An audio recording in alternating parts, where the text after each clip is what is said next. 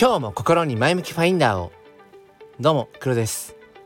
今日は2月の21日火曜日朝の6時42分です。ちょっとね娘が体調があんまり良くなくて。うんまあ今流行ってますよね。あのまあインフルエンザしっかりまあコロナもどうでしょうね。うんまあ僕の、まあ、住んでいる地域なんかはまあ比較的、うんまあ、感染者数なんかも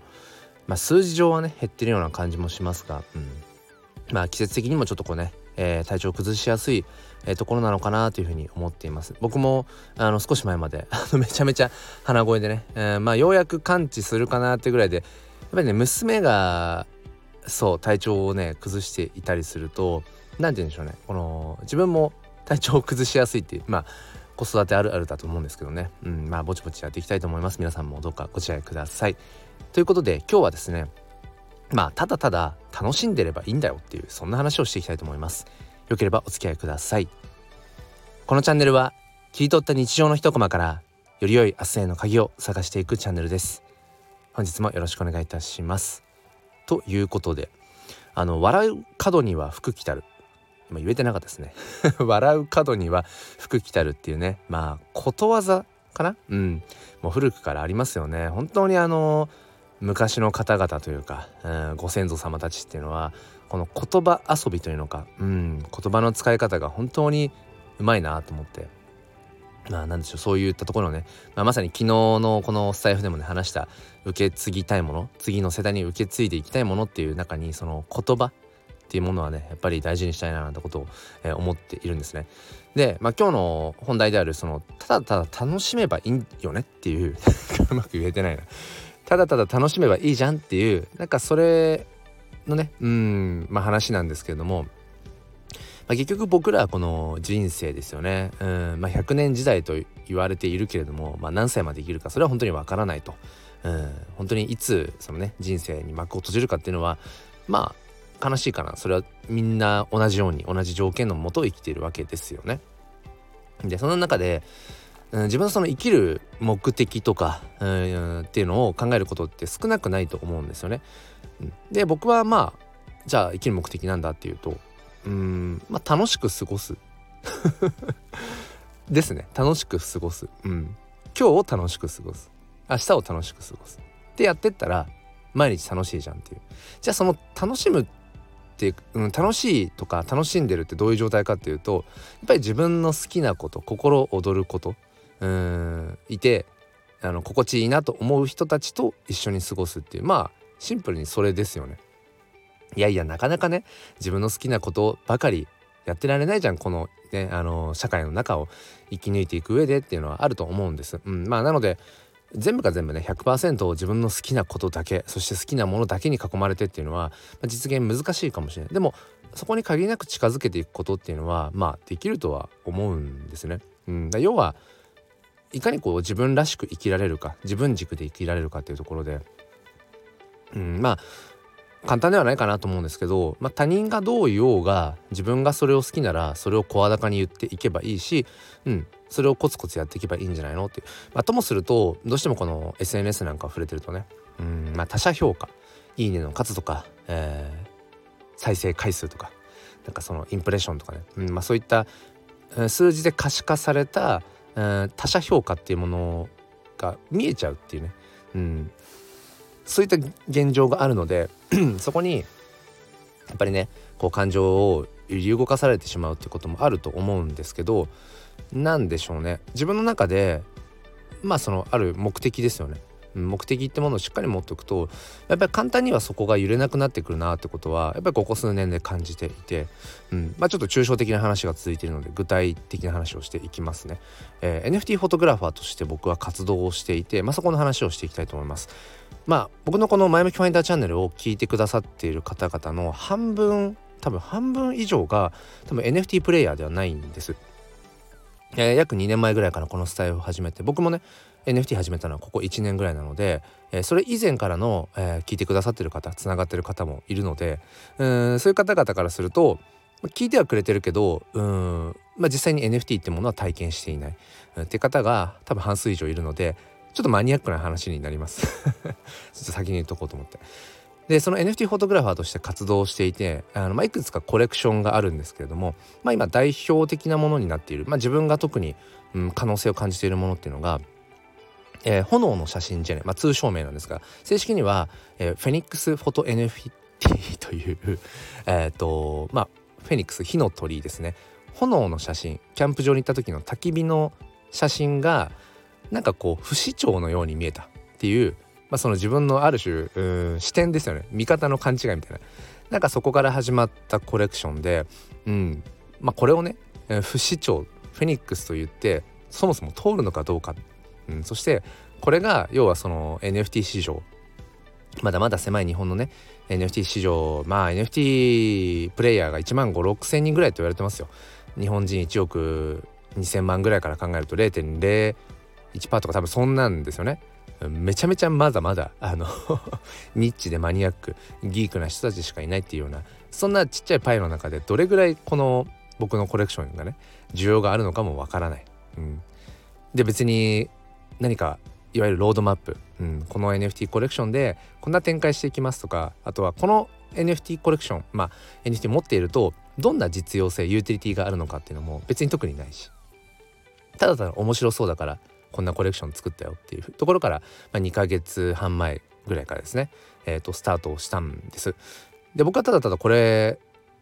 他者からどう思われるかどうかっていうよりも自分が楽しいなと思ってこれ面白いじゃんと思ってただただやってきているんですね。でそれをこう毎日このスタイフだけではなくて Twitter スペースの方でも毎日こうスペースを、えー、夕方5時台に、うん、開いていてただただ自分の偏愛を語っていると。うん、まあ偏愛だけじゃないかもしれない。あのー、まあなんかこう NFT に関わる部分 Web3 のこととかはたまたまあ教育とかうん子育てとか、まあ、人生哲学なんかも織り交ぜながらとにかく自分が話したいことを好きなように発信をしているんですね。